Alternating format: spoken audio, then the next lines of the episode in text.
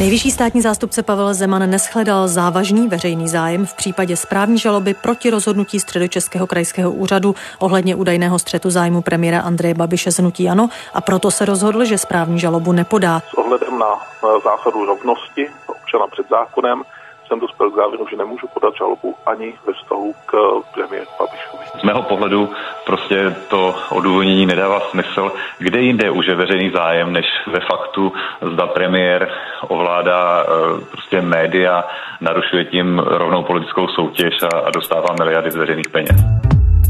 Rozhodnutí nejvyššího státního zástupce neposlat k soudu spor o možný střed zájmů premiéra a předsedy hnutí Ano Andreje Babiše nejspíš udělá tečku za jedním odstavcem premiérovy kauzy.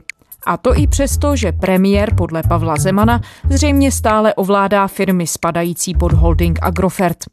Na konečný závěr evropských institucí ohledně Babišova konfliktu zájmů stále čekáme. České úřady ale mezi tím v tichosti odblokovaly část zemědělských dotací pro Agrofert za desítky milionů korun.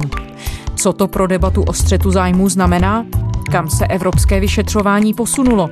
A kdy bude definitivně jasné, jestli český premiér je v konfliktu a jaké důsledky z toho vyplývají?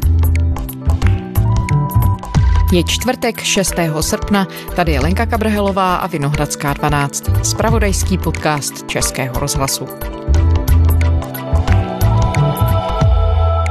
Kristýno, ty si dělala takový mini audit toho, co všechno teď víme o šetření možného střetu zájmu premiéra Andreje Babiše a zároveň také o všem, co se týká vyplácení dotací. Co jsi zjistila? Tak hlavně se ukázalo, že státní zemědělský intervenční fond, který má u nás vlastně tu výplatu eurodotací pro zemědělce na starosti, takže v posledních měsících v tichosti odblokoval holdingu Agrofer dotace za 177 milionů korun. A to vlastně tedy i přesto, že stále běží to auditní šetření Evropské komise ohledně střetu zájmu. Kristýna Goričová, reportérka i rozhlasu. Konkrétně teda jde o peníze na starší projekty, které fond uvolnil po tom, co vyhodnotil, že se na něj tuzemská legislativa ke střetu zájmu vlastně nevztahuje. Jak si na to všechno přišla? Já jsem věděla, že fond z posvěcení ministerstva zemědělství, pod které fond spadá, loni v prosinci změnil právní názor na zákon o střetu zájmu. Nechal si k tomu zpracovat i právní analýzu, která řekla, že se na ní tato legislativa nevztahuje, protože fond dotace nevyplácí podle rozpočtových pravidel, jako například třeba ministerstvo průmyslu a obchodu, o kterých tedy hovoří zákon o střetu zájmu, ale že vlastně dotace vyplácí podle vlastních pravidel, podle vlastního zákona. Tudíž ta externí advokátní kancelář, kterou si na to fond najal, došla k závěru, že pozastavení dotací pro Agrofert ze strany zemědělského fondu nemá oporu v zákoně. Takže si našli nějakou si kličku, jak obejít tu preventivní stopku, která do té doby platila na dotace Agrofertu a otevřeli ty pomyslná stavidla. Takže pak byla už jen otázka času, kolik peněz do holdingových firm opět přiteče. To ale vlastně všechno byla informace, která se tehdy v médiích poměrně silně probírala. Od té doby ale uběhlo už půl roku roku, proto jsem chtěla zjistit, na kolik peněz si Agrofer skutečně díky této změně doteď přišel. Požádala jsem proto fond o přehled podle zákona o svobodném přístupu k informacím, což je nástroj, který v redakci poměrně hojně využíváme, protože do státních úřadů některé citlivější informace nechce říkat na klasický novinářský dotaz, ale přes informační zákon to poskytne a nemá s tím problém, protože si i zajistí jakési zákonné krytí. No a co si tedy zjistila? Tak jaké konkrétní dotace to jsou, do jakých projektů směřují? Z těch 177 milionů korun zhruba třetinu získala mlékárna Olma, která peníze investovala do výroby nových jogurtů a dalších mléčných výrobků se sníženým obsahem laktózy. Můžete tak dál využívat hlavní výhody mléčných výrobků a přitom se vyhnout laktóze. Jogurty totiž obsahují dobře vstřebatelný vápník. Bílkový Šlo vlastně o čtyři roky starý projekt, k té dotazy se ale právě kvůli té prověrce ohledně střetu zájmu dostala až letos v lednu. Vybrat si můžete jahodu, černý rybíz, malinu anebo broskev a marakuju. Tak který si dáte vy? Napište mi a mějte se hezky. Ahoj. Pak je tam třeba Kutnohorská farma Kůřát výkrm Třebíč. Ta získala bezmála 40 milionů korun, které investovala do modernizace farem, nakoupila připravníky na mláďata, připravníky na vejce. Pak ty evropské peníze získaly po této změně podniky Animožates nebo Zeas Puclice. Ten dostal necelé 4 miliony a peníze pak použil na nákup nakladače, mobilního hrazení na pastvu nebo hadice pro pro nasávání kejdy.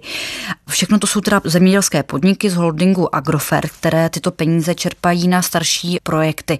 To znamená projekty, které byly nasmlouvané před srpnem 2018, kdy vlastně začalo platit to přísnější evropské nařízení o střetu zájmu, protože stále platí, že dotace na projekty pod tomto datu jsou pozastaveny, z čehož vyplývá, že i tady si fond tím zákonným výkladem, tedy tím, jestli Babiš skutečně není ve střetu zájmu, není zas tak jistý a pro ty novější projekty tedy zvolil tu preventivní stopku.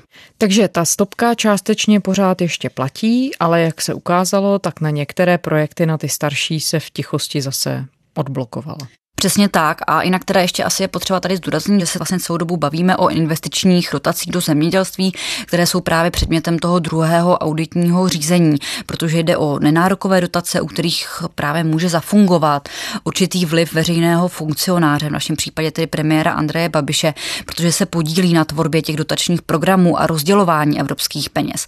Vedle toho ale Agrofert od začátku roku získal také skoro půl miliardy na přímých platbách, což jsou dotace, které se čerpají na zemědělskou půdu a množství zvířat. Znamená to, že teda čím víc vlastním půdy, tím víc tady těch peněz z unijní kasy dostanu. A pak ještě holding čerpal dalších 156 milionů korun na neinvestiční projekty, což jsou projekty typově na vzdělávání zaměstnanců nebo se tam řadí i nějaké provozní náklady. Takže evropské dotace tvoří vlastně i, co se týče těch zemědělských příjmů, podstatnou část příjmu Agrofertu.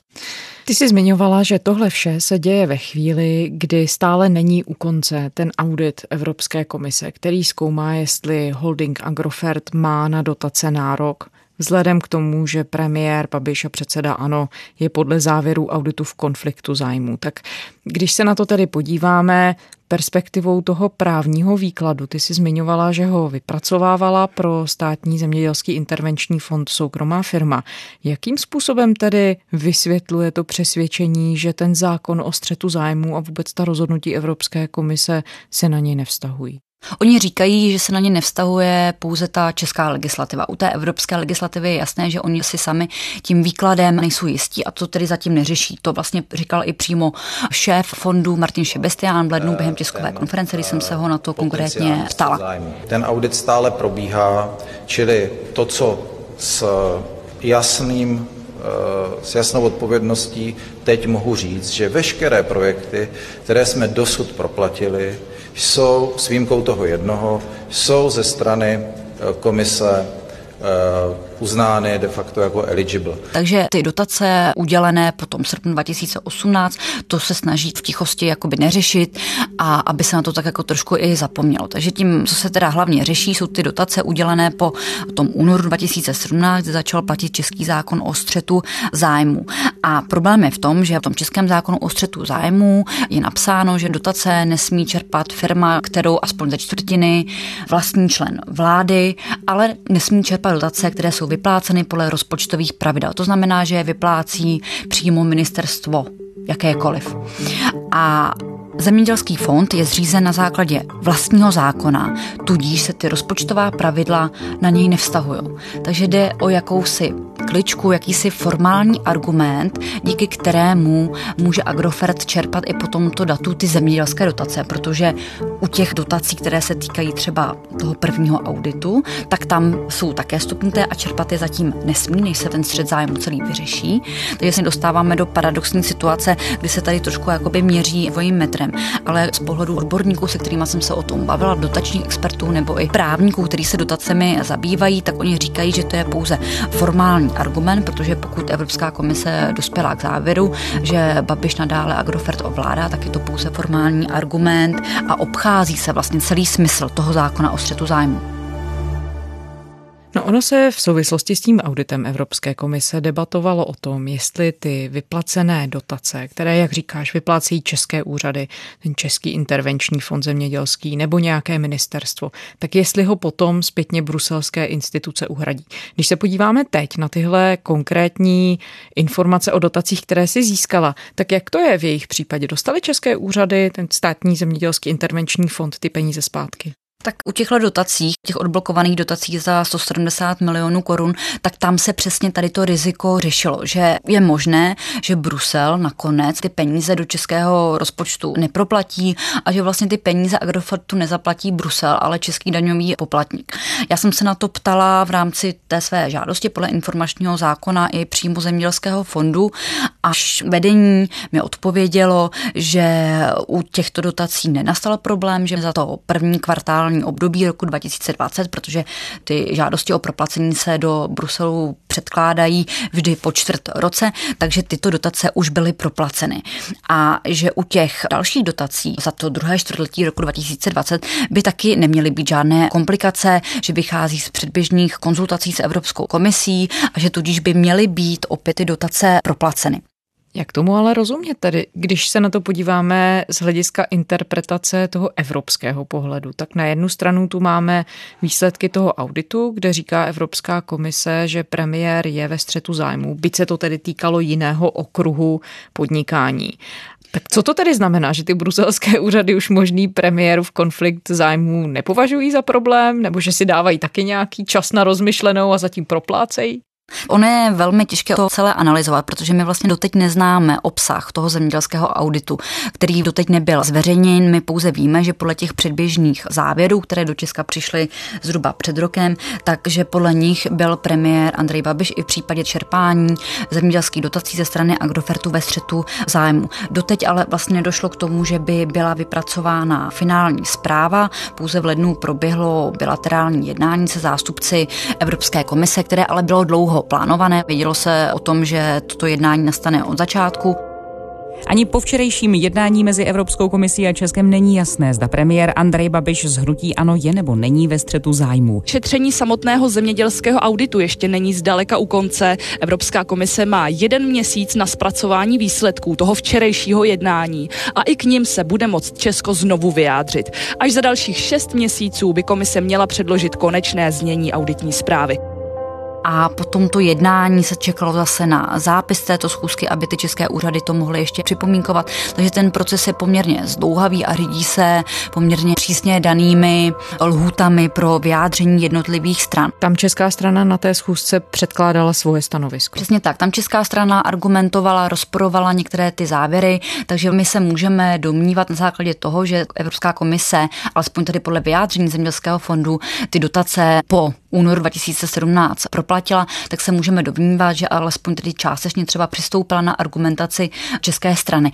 Ale opět řešíme pouze to období od února 2017 do srpna 2018, kdy začala platit ta evropská přísnější pravidla, protože po tomto datu asi není pochyb, nebo aspoň tak to na mě působí, že ze strany Evropské komise není pochyb o tom, že tam skutečně střed zájmu je. Protože ho dvakrát tedy už sumarizovala v těch svých závěrech. Přesně tak a ty dotace jsou nadále pozastaveny a vlastně toto období nerozporuje ani ten Český zemědělský fond, takže tam je jasně vidět, že oni se chovají obezřetně a že si tím nejsou jistí a že spíše vyčkávají na ty hlavní závěry Evropské komise, které ale v tomhle případě jsou spíše v nedohlednu. V červenci si Evropská komise požádala Zemědělský fond o doplňující materiály, které se teď tedy na té české straně finalizují. Měly by během pár dnů, maximálně týdnů být zaslány do Bruselu. A až teprve potom začne plynout šestiměsíční lhůta na vypracování toho finálního stanoviska, které ale pak opět bude moc česká strana nějakým způsobem připomínkovat. A pak je ještě ve hře soudní spor, protože ministerstvo zemědělství se podobně jako Klára Dostálová, ministrně pro místní rozvoj, tak se nechalo nechalo slyšet, že se bude bránit všemi možnými způsoby. Nevyloučili soud u Evropského soudního dvora. Ostatně tam už jedna žaloba české vlády je právě kvůli jedné blokované platbě ve výši 1,6 milionů korun pro Agrofert. Takže ten výsledek evropský, respektive ten konečný verdikt ohledně premiérova střetu zájmu je, dá se říct, ještě docela daleko. Přesně tak, je docela daleko. Samozřejmě my za rok máme sněmovní volby, takže ta situace se může změnit i třeba díky tomu, že se přetvoří ta politická mapa Česká. Na druhou stranu hnutí ANO má v preferencích stále něco kolem 30%, tak to asi není úplně pravděpodobné, že by třeba nebyl u vlády, takže uvidíme, jakým způsobem se tohle bude pak vyvíjet.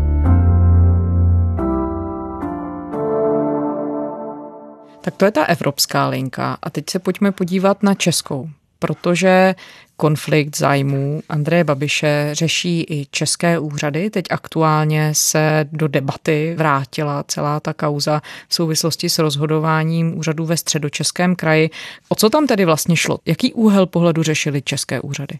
České úřady neřešily vyplácení evropských dotací, ale řešily druhou linku, která se týkala vlastnictví médií, nebo respektive médií, které spadají pod holding Agrofert, což je společnost Mafra vydávající Malou frontu dnes a Lidové noviny a společnost Londa, která provozuje Rádio Impuls, protože v tom českém zákonu o střetu zájmu, kromě toho, že veřejný funkcionář ovládající alespoň ze čtvrtiny soukromou společnost nesmí čerpat dotace účastnice veřejných zakázek, ale současně nesmí ovládat právě média.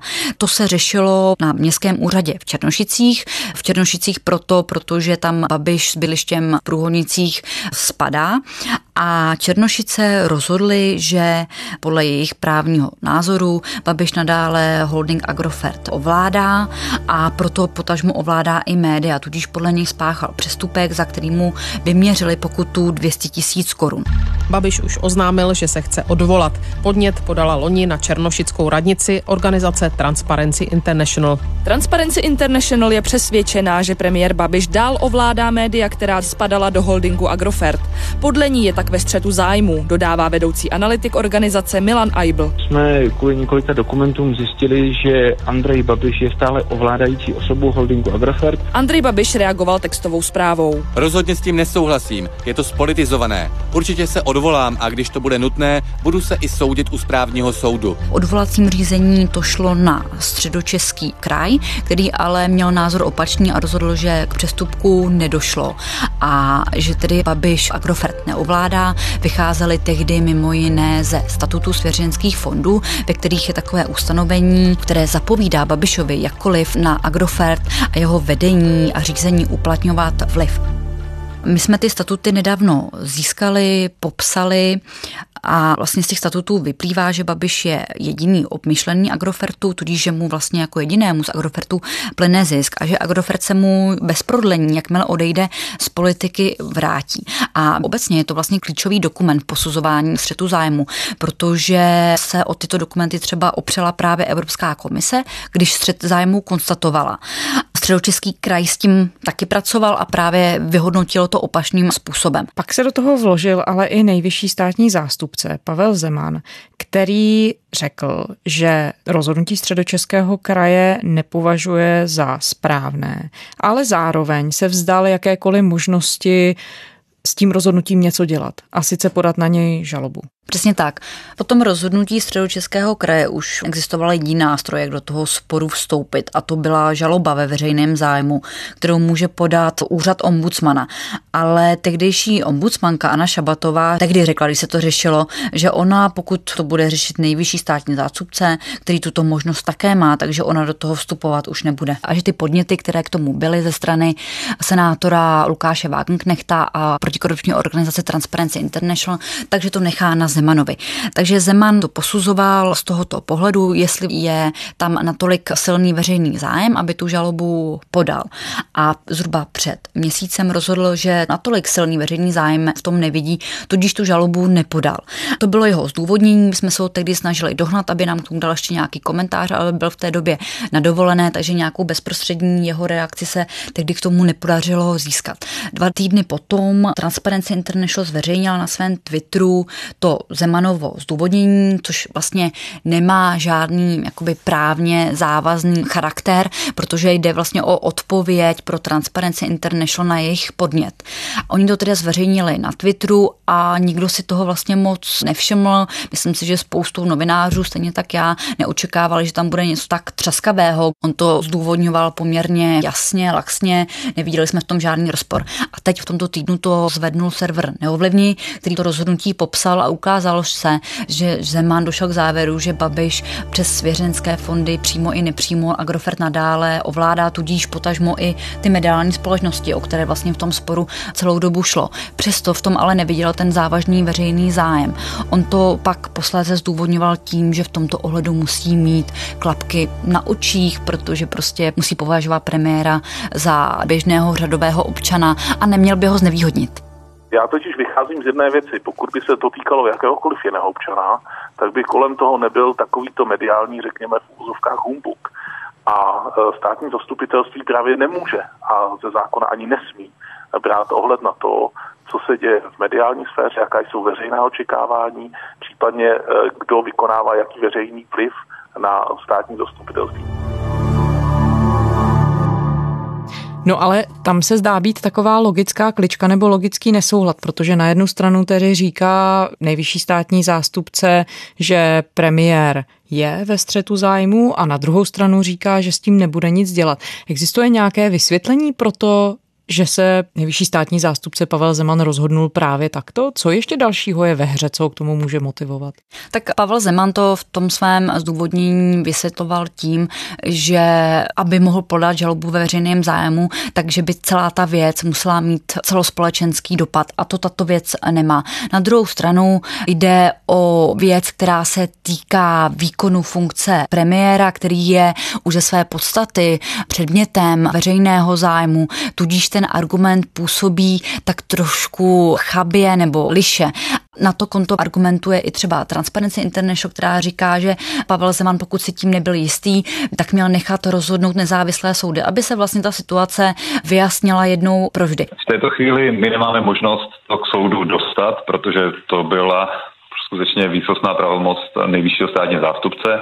Je pravda, že mimořádná podat tu takzvanou žalobu ve veřejném zájmu, ale on z mého pohledu prostě strčil hlavu do písku a alibisticky rozhodl tak, že tu žalobu nepodá. Pavel Zeman ale tvrdil, že si nebyl jistý tím, že by to u soudu mohlo uspět, že tomu nevěřil a proto to nepodal. Státní zastupitelství musí postupovat eh, naprosto nestranně, tomu předepisuje zákon ať se děje, co se děje. Popravdě řečeno, eh, z lidského hlediska by bylo bývalo podstatně snažší podat správní žalobu a potom čekat, jak rozhodne soud, který by možná uh, řekl, že není dán, uh, není dán závažný veřejný zájem, po případě by rozhodl uh, ne, ne tak, jak, by, jak bychom očekávali.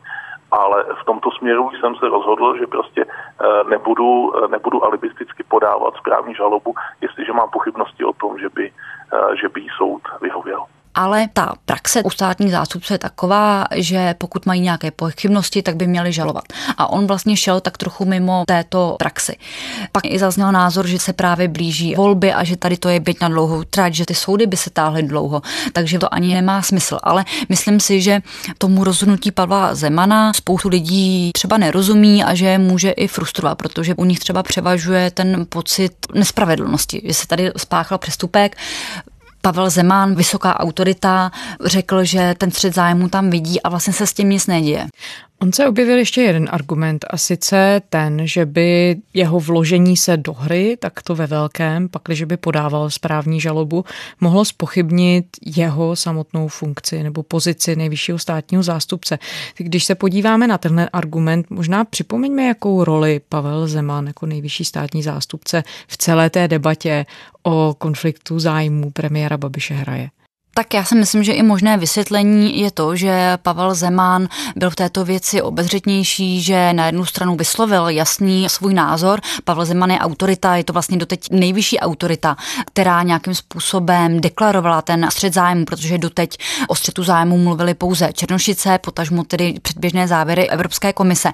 Tudíž ten názor Pavla Zemana je velmi silný, může do značné míry nahrát opozici, ale na druhou stranu není právně závazný, takže to jeho odůvodnění nebo ten jeho názor je takový trochu bezubý v této situaci. Možným vysvětlením může být i to, že Pavel Zeman nechtěl nejvyšší státní zastupitelství, potažmo vlastně všechny státní zástupce zatáhnout do určitého politického boje, protože ta debata o střetu zájmu je některými politiky do značné míry označována za určité politikum. Argumentuje tak třeba přímo premiér Andrej Babiš. Tudíž je možné, že Pavel Zeman v tomto ohledu nechtěl Babišovi v té argumentaci tak to trochu nahrát a chtěl stát stát spíše stranou jako nezávislý pozorovatel. Slovo má předseda vlády Andrej Babiš.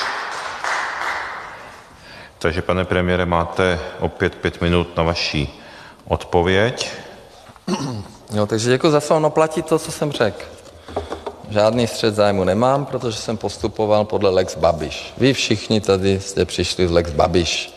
Abyste Babiše konečně vytlačili z politiky, tak jste dělali lex Babiš, potom to dopadlo na starosty za rok nebo za dva, tak všichni, to bylo velké pozdvižení, to už zase, zase všichni protestovali proti lex Babiš, takže střet zájmu nemám, protože jsem postupoval podle, podle lex Babiš, který vy jste prosadili. Můžeme se v tuhle chvíli tedy domnívat, že české úřady, co se týče možného střetu zájmu premiéra Andreje Babiše, udělali opravdu všechno, co měli, aby nevznikalo nějaké podezření, že někdo v nějakou fázi zametl tu věc pod koberec, nebo že se nezodpověděli úplně všechny argumenty, které padnout měly? Já bych řekla, že co se týče vlastnictví médií, že se tam vlastně vyčerpaly všechny právní možnosti, které byly možné nějakým způsobem uplatnit právě v té debatě o střetu zájmu. Tím, že se to nedostane po tom rozhodnutí Pavla Zemana k soudu, tak vlastně na české straně ten střet zájmu definitivně končí. Zakročit by tam mohl zřejmě ještě ombudsman, což je nyní Stanislav Křeček, který nahradil zmíněnou Anu Šabatovou.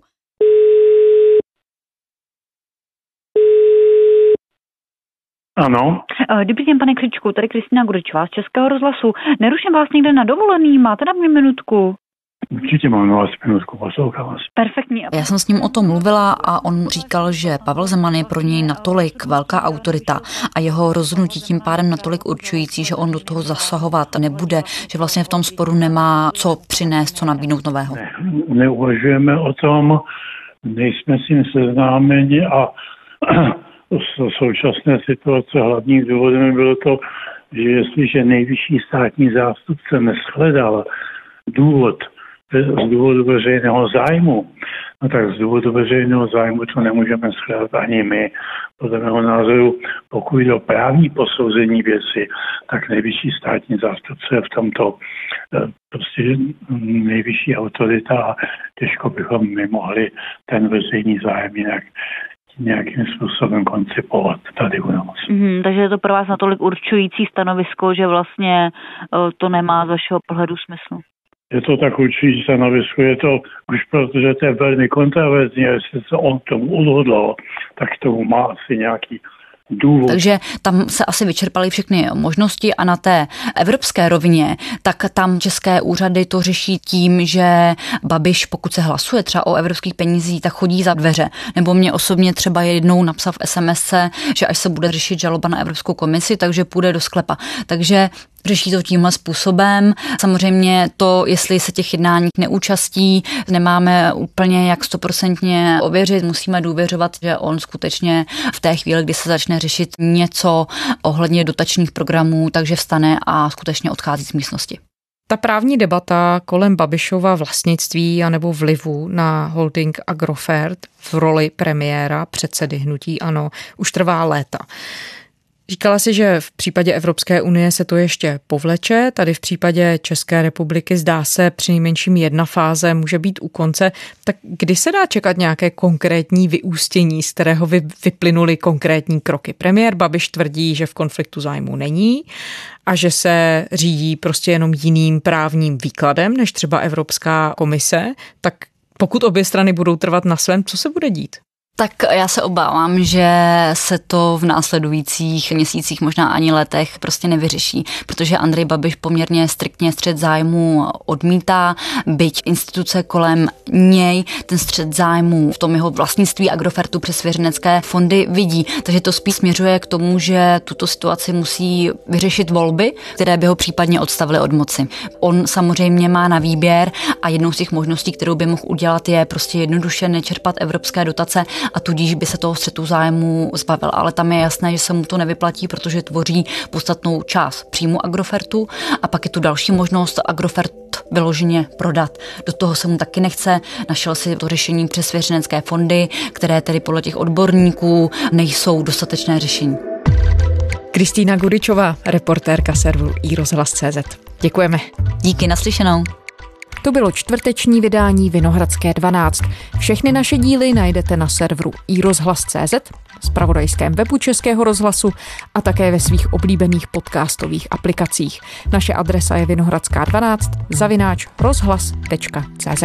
Pište nám, rádi uslyšíme vaše názory, tipy i komentáře. Těším se zítra.